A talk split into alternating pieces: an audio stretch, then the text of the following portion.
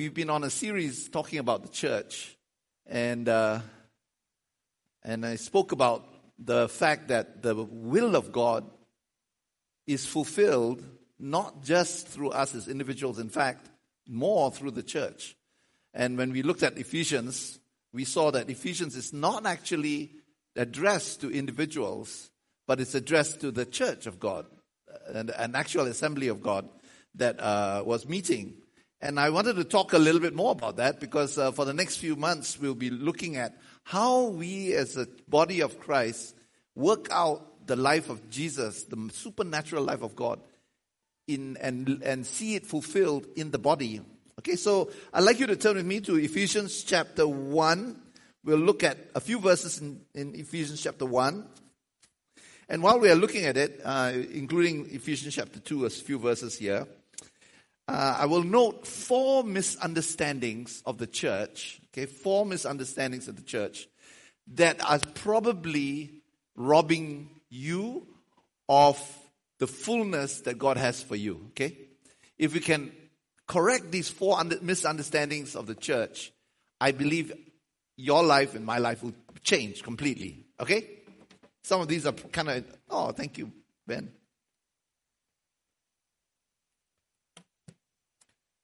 Some of these are pretty obvious, but uh, let's go on to it. Thank you, Ben.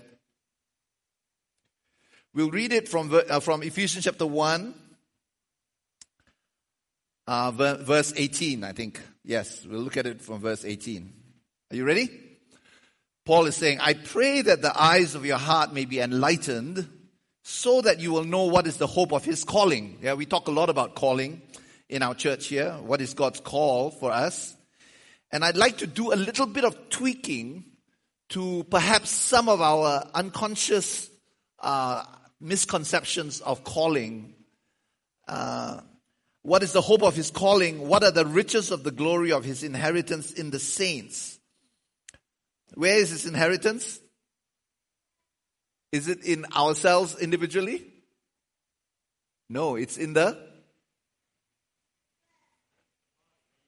in the saints. Where is our inheritance? It's in the saints. If you think of our inheritance in your own self, me, myself, and I, you will actually miss it. Yeah, you'll miss it.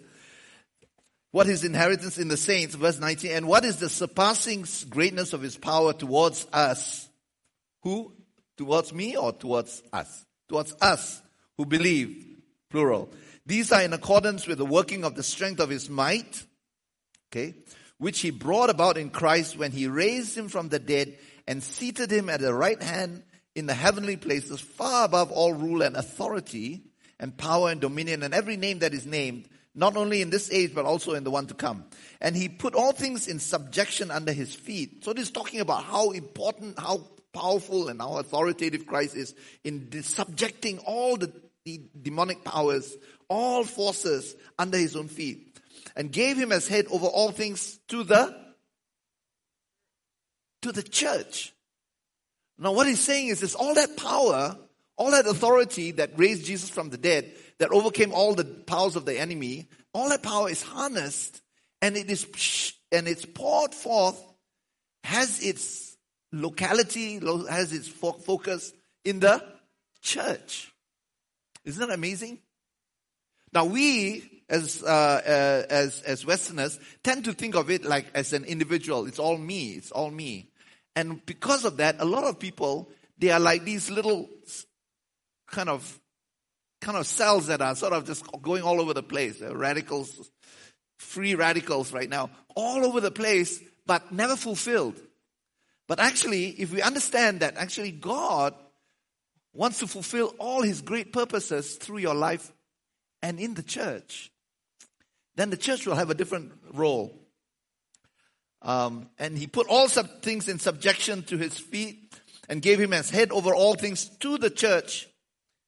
He's been given to the church as head, which is his body, his fullness of him, the fullness of him who fills all in all. Yeah? So the church is the fullness of Christ who fills all in all. When Christ fills the church, then we, the church experiences not just individuals, but the whole life of Christ. you know, those of you who were here last week, I showed you this cap, right? And the thing about this cap is that the cap cannot look to itself to see what its calling is. The cap, by looking and examine its color, its shape, its texture, its uh, composition, cannot find in itself what its calling is. It can find what it's gifted for. It can find what it's good for in some ways. It can show, it can, it can discover how beautiful it is, but it cannot know what its purpose is. You can't tell just by looking at the cap what the cap is for. You can't, because you can't see the main thing. The main thing about the cap is not the cap, correct? Yeah? The main thing about me is not me. The main thing about me is not how gifted I am, how clever I am, or how handsome I am, or how uh, um, how uh, talented I am. I cannot find my calling just by looking at the shape of me. And sometimes what happens is that uh, Christians do all these giftedness tests and all that, and those are useful because it can help us to understand ourselves. The Enneagram is one thing that I really, really appreciate. Yeah, appreciate to some extent. But I can't tell what my calling is, what my purpose in life is, just by looking at myself. Because this cap, important though it is, is not important in and of itself. And so what I think is that sometimes as Christians, we look very, very deeply into ourselves and try to look at our strengths and our weaknesses and all that and try to find God's purposes for us just by looking at ourselves. The only way in which I can know what, how, what my purpose is and what God can do is when I join myself with the rest of the pen. When that happens, the purpose of the cap and the meaning of this whole thing is completely different. You cannot even imagine it. Correct? Yes?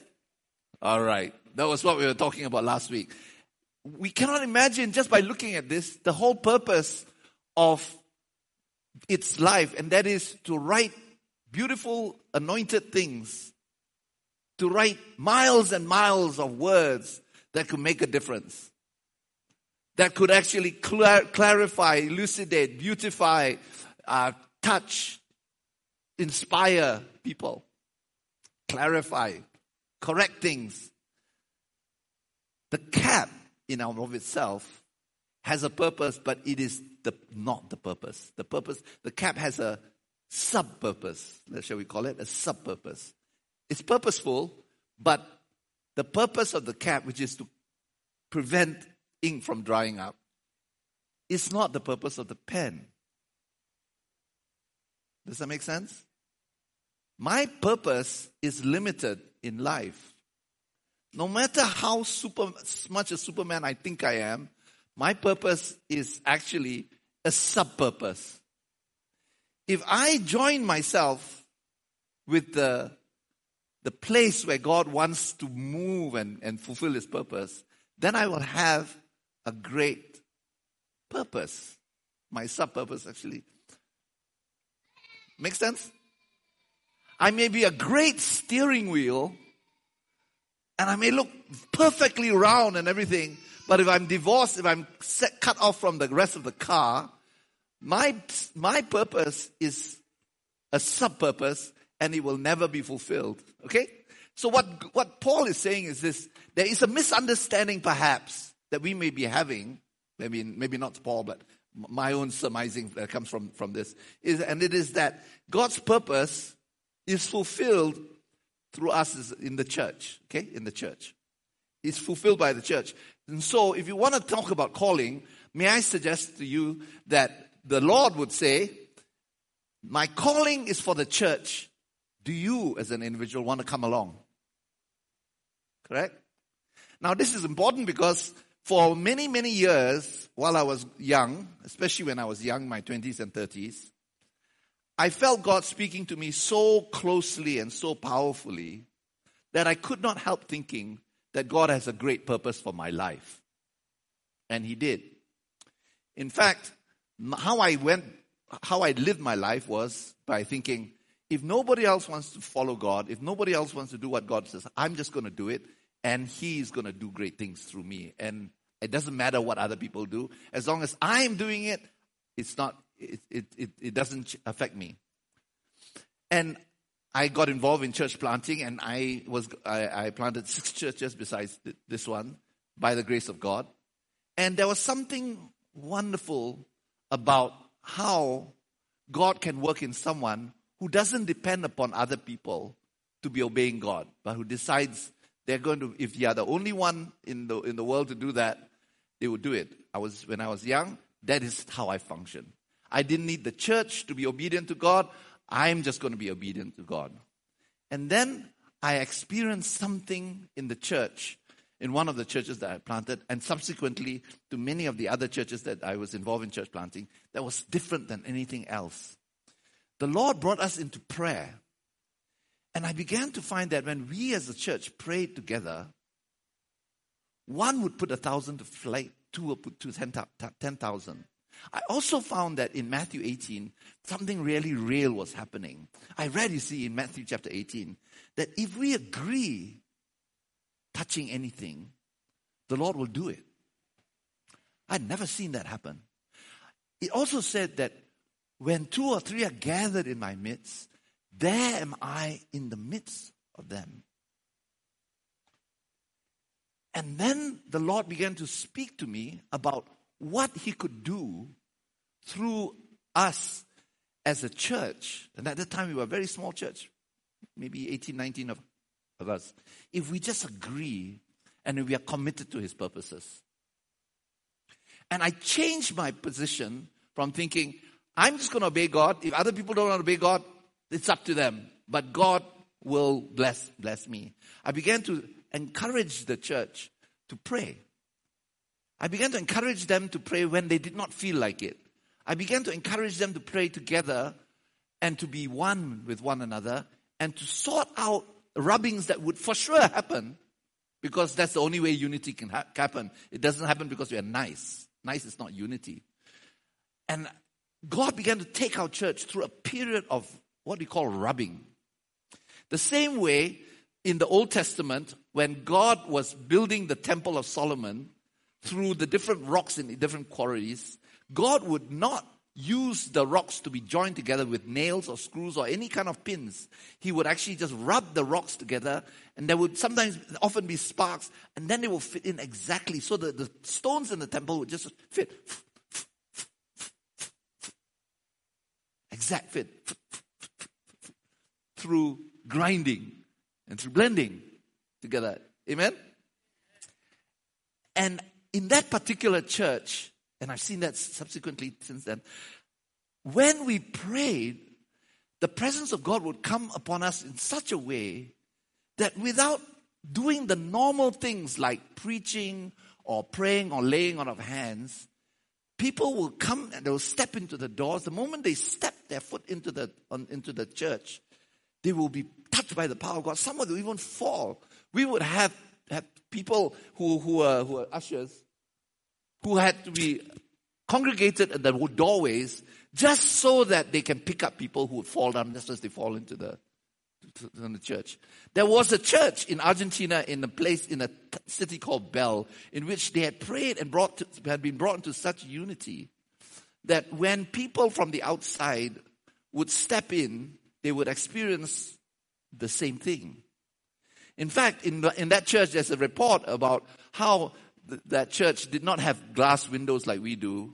They were just had, you know, kind of porticos and people would from outside be able to look inside because the church did not their, their walls were filled with you know openings and people from outside would see the miracles that were taking place in this church because they had come to such a, a, a, a tremendous amount of unity and, uh, and, and, and were great people and were, were great in prayer that sometimes people would look into the, into the church, right? Look into the church. And there's many instances in this church, this in in in Bell in Argentina, in which people would be so curious, they would look and their and their heads would get closer and closer to that opening, right? And people in the church will say, wait, look at this, because they knew what was going to happen. The more they got closer and closer and closer, the, the moment their head got in, into, the, into that hole, in that, that, that archway, they would fall over under the power of God. And that would be so amazing. Things would happen.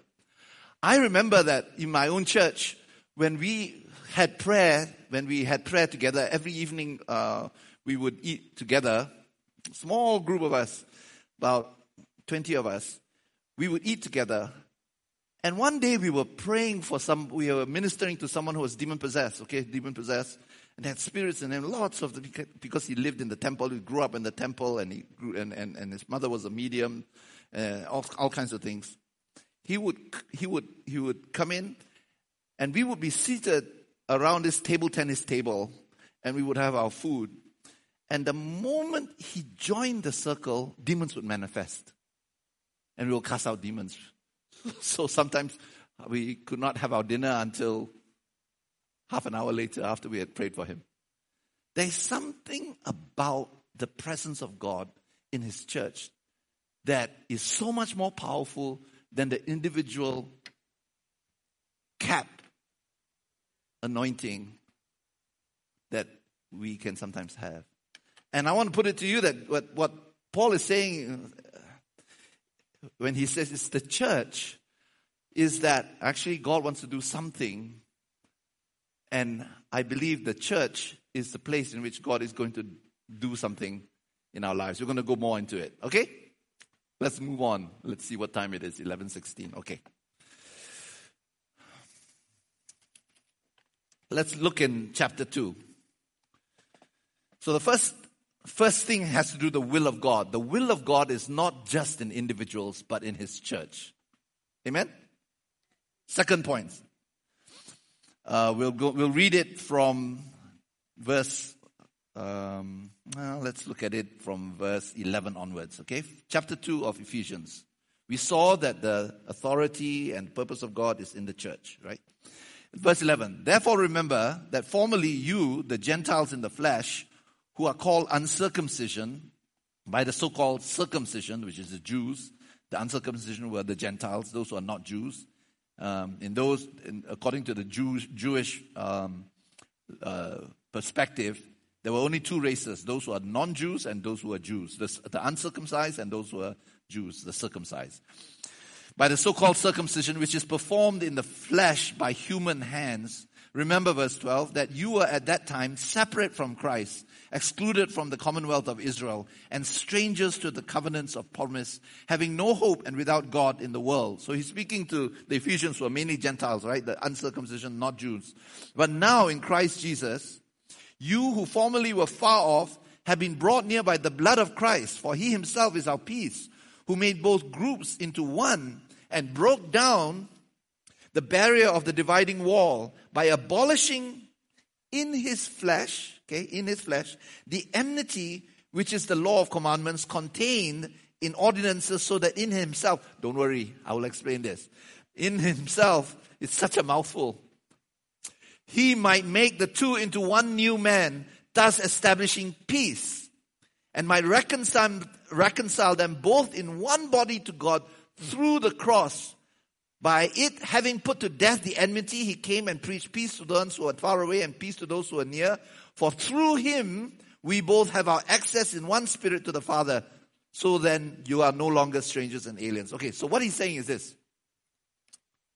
In the past, there is an inseparable gap between races.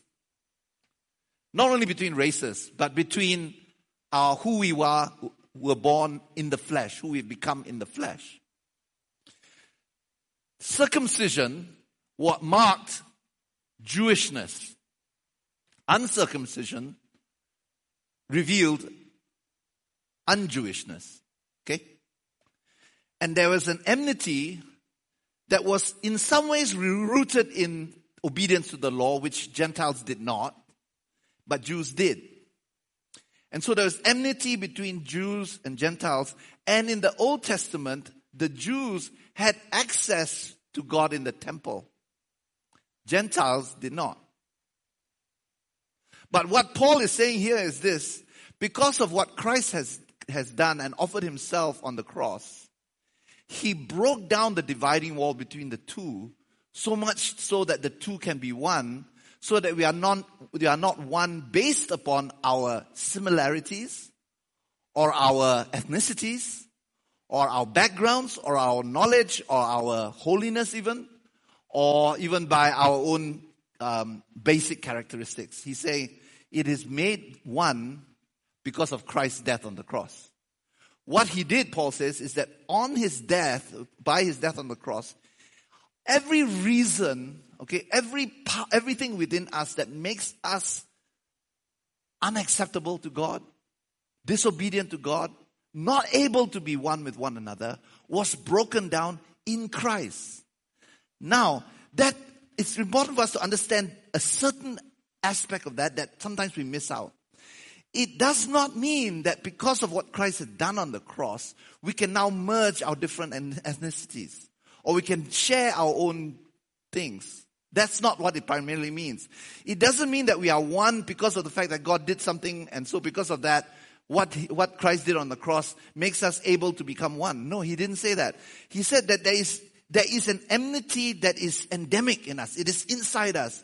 It works in, this, in, in, the, in, the, in, in our nature. It works in our, in, in our human nature. And it causes us to never be able to obey God, never be able to become one, never be able to, to, to, to, to sacrifice our uniqueness or our, our individualities, our identities for the other.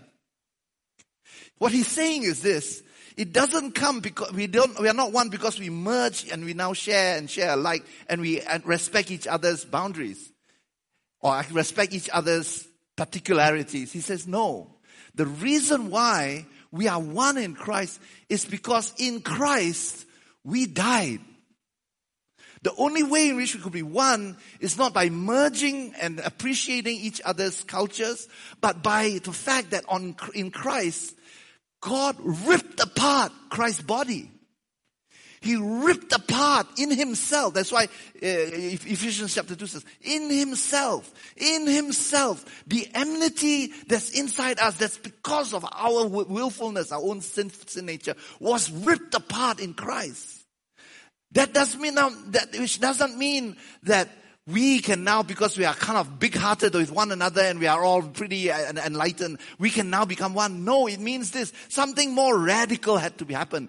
What had to happen was that Christ had to die on behalf of our enmity. He has to die because of the very deep set sinfulness of our nature, of our identity, our race, our ethnicity, our, our, the way we were, just, just the way we were. That we cannot become one just because we got big hearted with one another or become much more um, um, um, um, sophisticated in our thinking. All that is good. Okay, don't, don't get me wrong. But there is, that is not the radical thing that happened. What happened, what Paul is saying is this. In himself, in himself, Christ experienced every war, every battle, every hatred, every kind of injustice, every oppression, every kind of thing that has happened in the whole of human race, past, present, future, and in himself, it ripped him apart. So that the church of Jesus Christ is a, is a new race. It becomes a, a whole new humanity. NASB calls it one new man. But in uh, NRSV it says one new humanity. What he's saying is this, we don't have two humanities and different kinds of, of, of particularities joining together and merging together. We have a complete laying aside of all that. And in, because of Christ's work on the cross, the temple, the, the, the curtain of the temple into the Holy of Holies was brought, brought in, rent into two. But Christ was rent into two.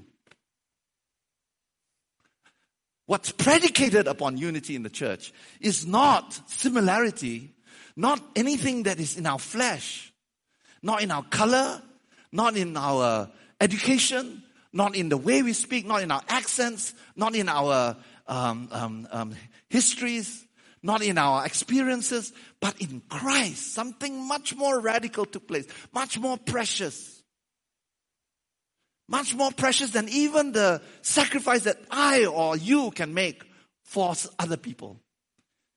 Christ actually broke the, the spirit of enmity, the spirit of enmity that was there from the foundations of, of culture and broke it in himself. Only the death of a God can cause transformation like that. So that it is not a small, it's not a, a big thing for me to live the rest of my life never really with my own people. That's why you have missionaries. That's why you have people who give up their own culture, their own comfortability, their own people, and say to other people, Your people will be my people. Because of that, of what Christ has done, because I have given up my old identity. Amen? Does that mean that we are no longer, I'm no longer Chinese? No, I'm very Chinese. I like noodles and I will always like noodles. Don't take away my noodles. But that's not my identity. Every day in the church, I'm behoved to set that aside. Amen. I remember I asked the Lord a few years ago, actually, not that long ago, why can't I be with my own people? Why? Why can't I just do that? Why can't I have somebody to speak Malay with? Why can't I have somebody in which I can tell the jokes that I tell? I have to tell all these higher standard jokes, American jokes. My kids don't like my jokes. They think they're so stupid. They're so silly. But I know a, a special people who, when I joke, they will laugh. They're called Malaysians. Why do I have to look at the Olympics and keep cheering for America? Anyway, congratulations, America. You did really well. You beat China. Why do I have to always look at the, at the, at the Olympic news and look to that small subset called Malaysia? Up to yesterday, we had one bronze in badminton. Then last, then this morning, I found out that we won a silver in cycling. Why? I asked God, why does it have to be that I have to always be on the fringes? In news, I always look for fringe news, news that nobody wants. Right? I'm not into basketball, I'm not into football, I'm not into baseball. I try to, my kids are, but not me. I have to look at soccer. And who ever heard of West Ham United?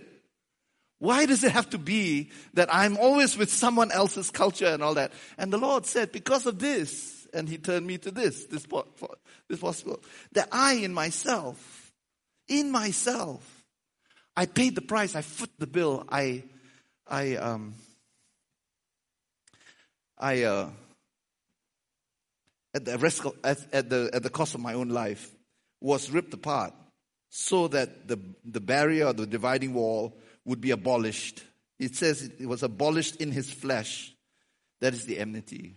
And I want to put it to you that God calls us all as missionaries. And as, as such, I want to call you to that life. That Jesus calls you and me to a life in which I'm not saying you don't recognize earthly and natural and real particularities of our identity. What I'm saying is this be a missionary for Jesus. Amen? That is what the church is, or it cannot be the church.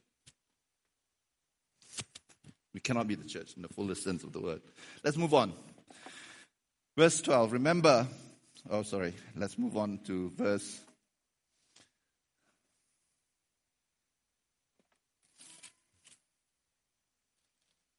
Oh, this is so good. I'm going to read it again. Verse 14. For he himself our, is our peace, who made both groups into one and broke down the barrier of the dividing wall, abolishing in his flesh the enmity, which is the law of commandments contained in the ordinances, so that in himself, in himself, he might make the two into one new man or one new humanity, thus establishing peace and might reconcile, the, reconcile them both in one body to God through the cross, by it having put to death the enmity. And he came and preached peace to those who are far away and peace to those who are near. For through him, verse 18, we both have our access in one spirit to the Father, so that you are no longer strangers and aliens, but you are fellow citizens with the saints and are of God's household. Okay? Having been built on the foundation of the apostles and prophets, Christ Jesus himself being the cornerstone. Okay, let's look at verse, verse 19. It says, and this will be the third point, the third misunderstanding. So then you are no longer strangers and aliens, but you are fellow citizens with the saints and are of God's household. What does it mean? It means this. When in the Old Testament, the Gentiles, the non Jews, became proselytes, okay, this is Old Testament, New Testament, they were allowed to be in a special place in the temple and then later, when the temple was destroyed, they were, and, and, and the Jews were all over the place. There would be Gentiles who would be um, uh, interested in the Jewish religion, and they would be on the outside. Yeah? So you have the court of the Gentiles, you have these special places in which Gentiles could, if they are proselytes, they want to become like Jews, can take on the Jewish uh, custom and, and, and read Torah and, uh, and actually follow the God Yahweh, they would be able to do that. But because they were aliens and they were uh, Gentiles and foreigners, they would be the audience. They couldn't participate, they would be the audience. Right? And what Paul was saying is this you are no longer audience anymore in a church. You are no longer passive listeners to the great teaching that the rabbi or whatever would, would give. You are no longer passive listeners, watchers or observers of the sacrifices being made on behalf of the Jews. You are no longer on the outside. You are no longer a passive audience. You are a participant. In fact, he calls it, you are a citizen. Yeah? Now, I understand citizenship here it's a whole mass of people becoming citizens. I'm not a citizen, I'm a citizen of Malaysia. Uh, but I understand this. And in the Greek context, the word for citizen means an active participant in decisions that are being made.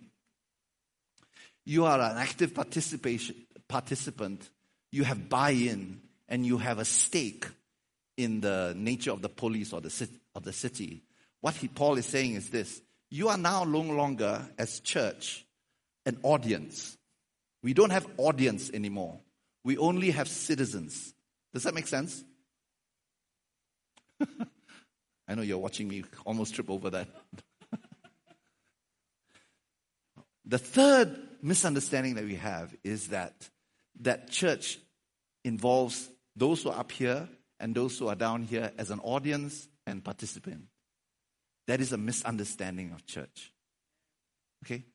First Peter tells us that we are now a royal priesthood. That means we, just as much as anyone here, anyone here, have the Holy Spirit, and the Holy Spirit wants to do things through each one of us in the church. You are no longer a recipient of ministry, you are a minister now. You are a citizen. Amen? That should get us all excited.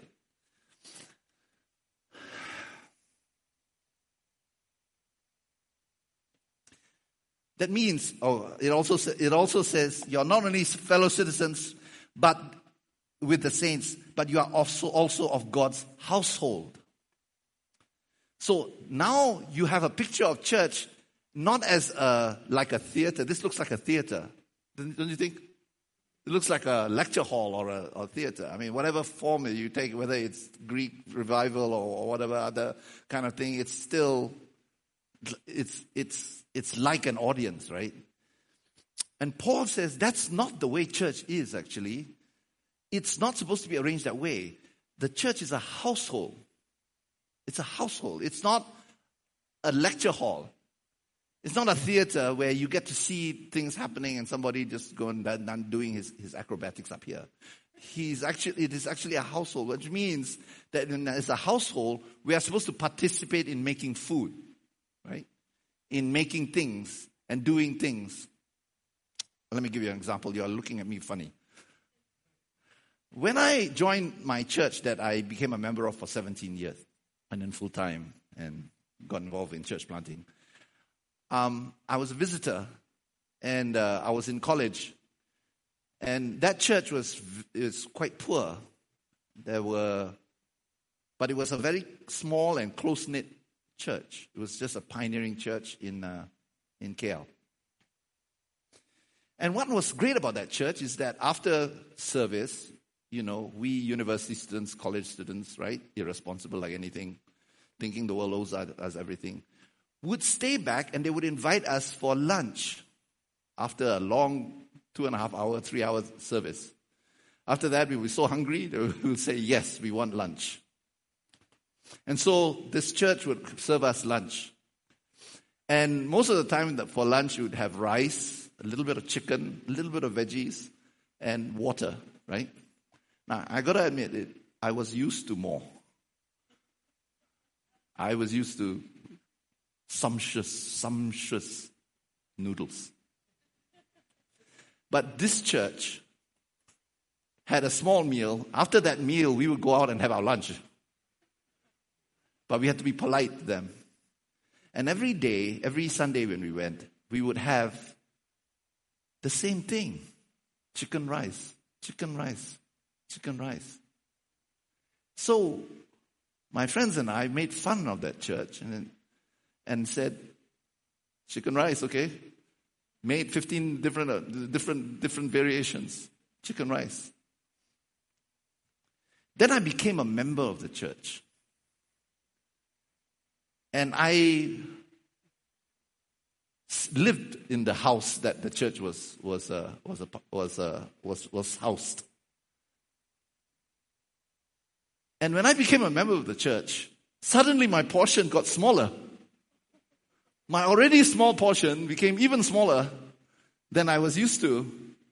And then I found out that all this while, my friends and I that had come to church were actually having an extra portion that the members of the church, members of that household, were actually giving to us as hospitality. The church was very poor because it just it started with very very poor people. And what the church had been doing as a household, only the householders would do that, would be to sacrifice one third of their meat portion, one third of their rice portion, and one third of their veg- vegetables for the newcomers. Now, I brought a lot of people into that church. In fact, because of, the, of, my, of my coming to church, the church numbers doubled. And then after that, they tripled. All these university students who are completely irresponsible, completely spoiled, educated, but not really appreciative of anything. But to the extent that we, are, we had been given hospitality, we appreciated the hospitality. When I joined the church, things changed. They didn't get mean. It just meant that I was the one who was separating one third out to the newcomers who were coming. Does that make sense? Because you were a household. But when I became a member of the church, then I would cook too. And I would wake up, have to wake up early, go to the market, do all these kinds of things, four o'clock in the morning, and cook for these ones who are coming. That was hospitality for us.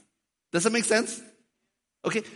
But when I became a householder, being a household, I experienced the poverty that the church had. Yeah. It was so poor, they were so poor that I felt guilty when I went out with my friends for a bottle of Coke because the others would not be able to do that. Yeah. How many of you know what Milo is? Milo, M-I-L-O. Ha. Okay, Milo. Okay. Milo is like a like a hot chocolate drink, but it's kind of a little bit thinner. And I was used in my family growing up to have like three, four heap spoons of Milo in my in my my milk, and then we'll drink it. At night, as a treat, after we finished all our ministry and all our training, they will let us have Milo. And so the first thing I did was that, oh great, I grabbed the Milo and I and they allowed me to have one level spoon of Milo in this big glass. Lots of water, very little Milo.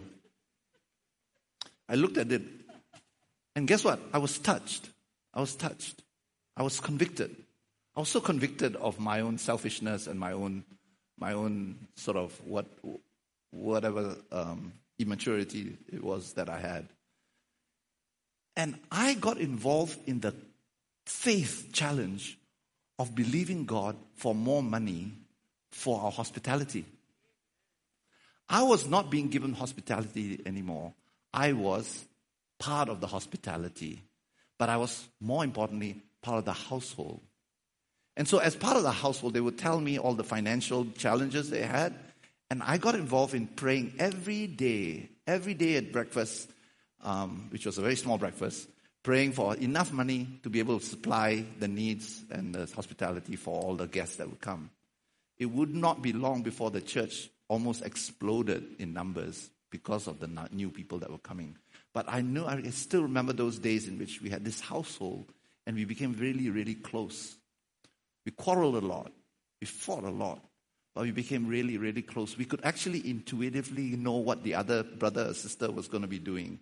And we worked just like that. Just like that. We were like bricks in the, in the temple of war that just fit in. We would sometimes be able to communicate telepathically. I mean, by the Holy Spirit. I mean, not telepathically, by the Holy Spirit. Because of the way in which we prayed.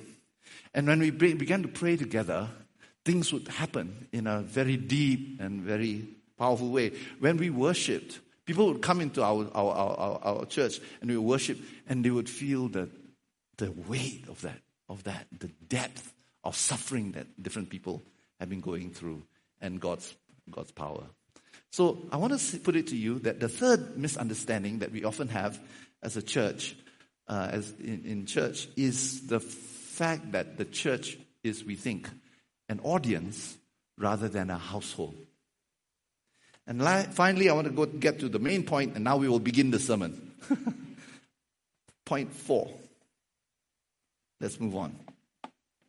Verse 20 Having been built on the foundation of the apostles and prophets, Christ Jesus himself being the cornerstone, in whom the whole building, being fitted together, is growing into a holy temple in the Lord, in whom you also are being built together into a dwelling of God in the Spirit. What is it saying? It is saying that the church is not a building, right? It's not a building in which the Holy Spirit is rolling around somewhere in there. It is not saying, Paul is not saying that we are being built into a building and the Holy Spirit is moving. And so we are just like a passive casing for the Holy Spirit. He's saying no, that we Christ being filling us, in, in His fullness filling us, we are being built together. We're being built together. It's not the mortar and bricks and all that. It is actually lives, personalities, talents, gifts, and all that being built together. We're being built together, and the Holy Spirit is here in real time. That means he's doing something now, now itself. While you and I are, I'm up here and you are down there, Holy Spirit is doing something. I'm being built. So it's present tense. It's not timeless only, but it is timely. We are in a Holy Spirit moment. Whenever we're in church, we're not in a static thing that's out there that's like a, like a group of people. You can list the names of people. That is the church, and the Holy Spirit is rolling around there. No, we are an event that's taking place. The Holy Spirit is at work now, even as you are sitting there and I'm standing up here. Holy Spirit is present here, and we are in a real time Holy Spirit moment. The church is not a, a, a, a it's, it's not a um, a list of things, of people, of finances, of resources that you can put on a paper and say, This is the church. The church is a, almost a verb. Holy Spirit is working. Does that make sense? That now here's the misunderstanding. We think of the truths as timeless truths, right? God is eternal, God is good, God is loving, the world is made by God. We know all that. We know all these timeless truths. God is faithful, He promises we can think of truths as timeless. And as a result of that, we can sometimes think of religion as a list of things that we believe in that are timeless. timeless principles, timeless doctrines. The doctrine of God's goodness, for example, the doctrine of sin, the doctrine of redemption, the doctrine, doctrine of, uh, of, of, of, of, the cross, of Christ's work of the cross. If, you, if that means nothing to you, don't worry about it. Okay? It'll happen. It'll, it'll come. We can sometimes think of these, of, the, of, of religion as the belief in timeless truths, right? Metaphysical realities, all these timeless truths. I want to put it to you that is a lousy way of looking at church. The church is not only timeless, God is not only timeless, but He's also timely. He's timely. What does it mean by timely? He's doing something and He wants us to be in time with Him. If God gives you a word, you must speak it out in real time. If you don't, God is working in real time, you can miss it. I remember one time when I was, um, I had, I was a young minister, and uh, I was wanting to know how to move in the gifts of the Spirit. And I remember I was praying for this meeting, and I prayed a long time. And as I prayed, the Lord gave me some revelations. Then we went into the meeting. It was worship time. And during the worship, I had an impression. An impression was that God wanted to heal some, somebody's tongue. Tongue. Now, if it's hip, lungs, all that, it's much easier to say because it's not so specific, right? But to say God wants to heal someone's tongue, I could not, for the life of me, see anybody with a tongue problem. And the Lord said, Tongue. How did I know it was the Lord? I didn't. I just guessed that it was. But He's teaching me. Does that make sense? So I kept quiet because it didn't make, make any sense, right? And after that worship, we all debrief and says like, what, what spoke to you? What was God doing and all that? And somebody got up, a young guy said, I had pain in my tongue. I have a growth in my tongue. And I was hoping that somebody would speak it out. Immediately I said, I got that. Let's pray. I prayed for him, he wasn't healed. I missed. I missed. Later on, other people prayed and he got healed. So God loves him too.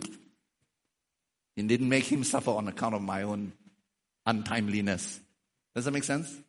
What I want to say is this the Holy Spirit is present in the church, but the Holy Spirit works in real time and He calls us to walk with Him, work with Him, be sensitive to Him. When? Not when the service is over, now, even now. Does that make sense? We are in a Holy Spirit moment. We are in a living moment. That's why First Peter says that um, uh, we are living stones. So let's have a look at this. Verse 20 saying, having been built on the foundation of the apostles and prophets, Christ himself being the cornerstone. Verse 21, in whom the whole building being fitted together, okay, being fitted together, present continuous tense being fitted, fitted together, is growing, is growing. He didn't say it grows or it grew or it will grow. It says is growing. That means at this particular moment, building is growing. A holy temple in whom you are being built.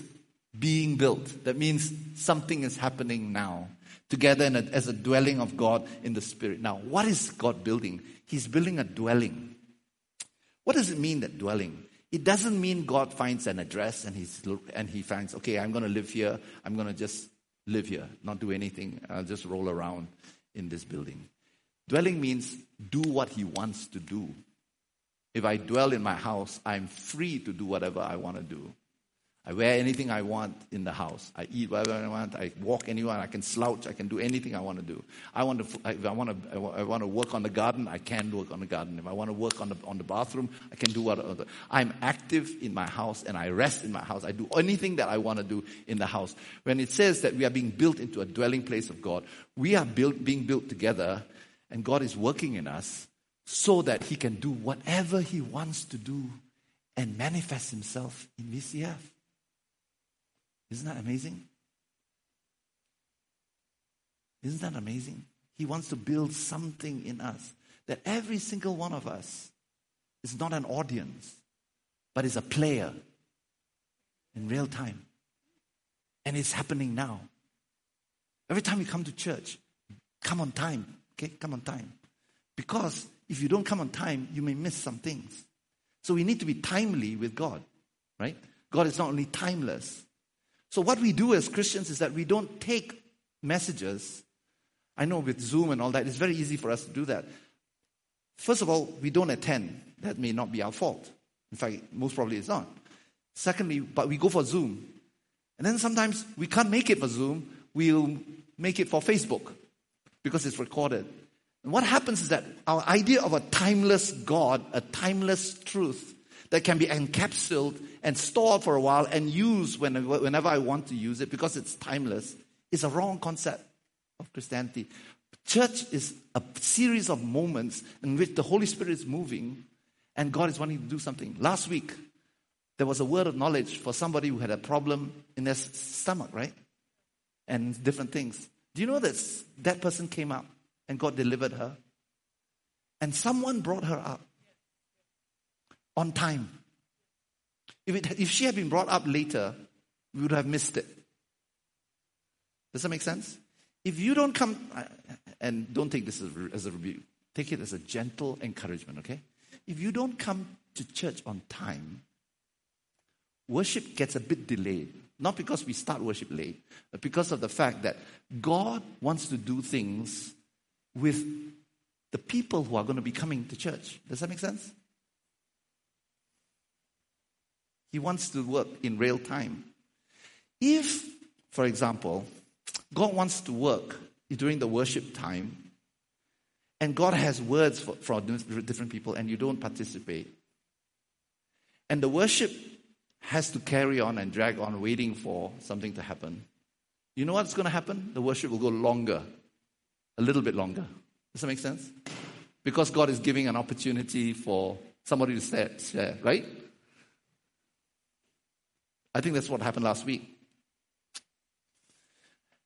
And if you think of the church as just timeless things that are taking place, which you can encapsulate in a box and then go home and think about it, and not know that God is present, and if you respond to Him in the right time, He's going to do great things, you could actually miss it. If you don't see it that way, then what's going to happen is church is always going to be out of time. God is doing something here, and there's lots of treasure that is that's available to us. But we take it and we, you know, it's just like you take food home. You don't don't eat in the restaurant. You put it in the fridge, and it's all cold. You bring it out. It's the food, but it's cold. It's not quite the same. Does that make sense? God is making us. He's we are being built. We are being built. Amen. Now, this was just the introduction to my message. My real message was supposed to be in Acts 1. Okay? So I'm going to just share one little point before we, we close because we have to close before 12. All right? Can you quickly turn with me to Acts chapter 1 and I will just introduce the point. Acts, Acts chapter 1.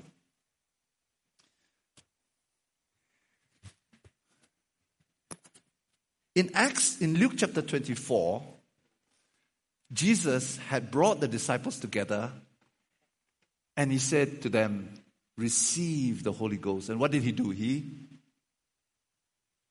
breathed on them. Did they receive the Holy Ghost?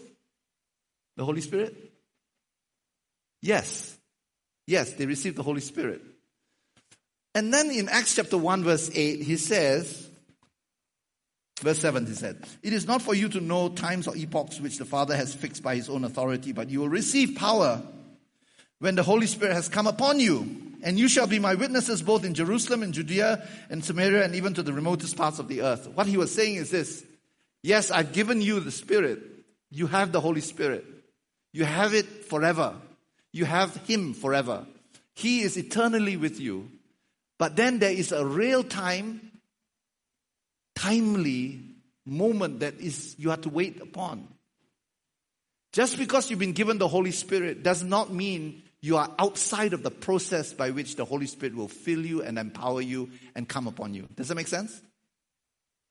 It is true that the Lord has given us His Spirit, but there are t- timely things, processes by which God actually calls us to experience what He has already given to us in the fullness. And so He says, the Holy Spirit, when the Holy Spirit has come upon you, you will be my witnesses both in Jerusalem and in all Judea and Samaria, even to the uttermost parts of the earth or the remotest parts of the earth.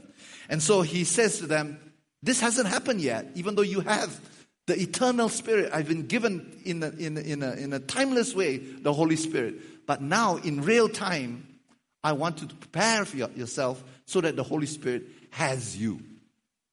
Okay? So they go and this is the beginning of the church. And look at the church, how it is, right? Verse 12 They returned to Jerusalem from the mount called Olivet, which is near Jerusalem, the Sabbath day's journey away. Verse 13 When they had entered the city, they went to the upper room where they were staying. That is Peter and John and James, Andrew, Philip, and all the rest of them. And with one mind, they were continually devoting themselves to prayer along with the woman and Mary, the mother of Jesus, and his brothers. What was happening? Church was happening. What was church doing? Church was not just relying on the timeless words of Jesus in which they were reminding themselves and teaching themselves of that. They were saying something is happening and it hasn't brought has, hasn't been brought into fruition yet. We have the Holy Spirit, that means we have permission, but we haven't gone through the process in real time of receiving the, the manifestation of God's power. Does that make sense? Did they have the Holy Spirit? Yes, they had the Holy Spirit, but they had not received the power. And so, church to them was what were they doing? They were devoting themselves to prayer together. Whatever happens next, whatever the, the, agenda and all that, whatever the constitution of the church, we don't know what's the, happening. What they knew was this we're supposed to do this. Church is full of we're supposed to do this. We're supposed to do this. And what was happening is that they were they decided that they were going to devote themselves to prayer, and they were praying in the upper room for about 50 days. Yeah, about 50 days. And so we see this. They were one mind, continually devoting themselves to prayer, along with the women and Mary and the mother of Jesus and with and his brothers. And that's what they did. They just devoted themselves to prayer. They're just praying together. I want to put it to you that church is much more dynamic than all the static things that we have, the pews and all that, schedules and all that. All these things are real. But what's dynamic is the Holy Spirit. He's working, He's speaking, He's summoning us, He's calling us. I want to you to experience the riches of what I have for you. I will change you. I will change you. So the Holy Spirit summons these people you can have no, no building, you can have no communion, you can have no guitars, you can no, no, no, no worship instruments, you have none of this. But what you have is the Holy Spirit summoning. The essence of church is the Holy Spirit summons to us to devote ourselves to Him so that He can tell us what He has for us. Amen?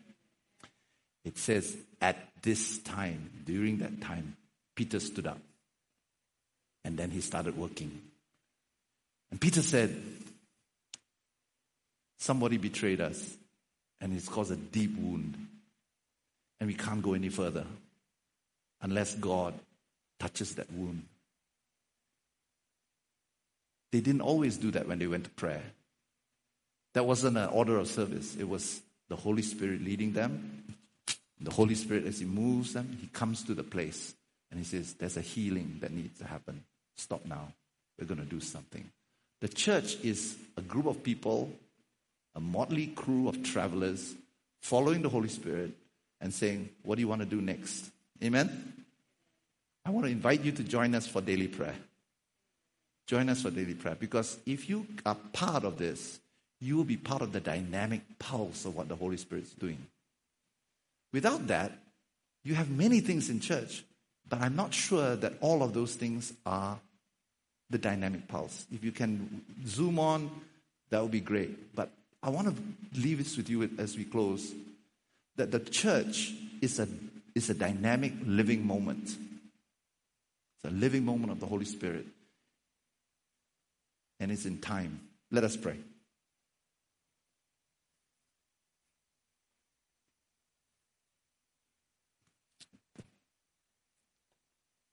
At 12 o'clock, we need to pick up our children just in case, because we have to be timely. but I'd like us to bow our heads in prayer.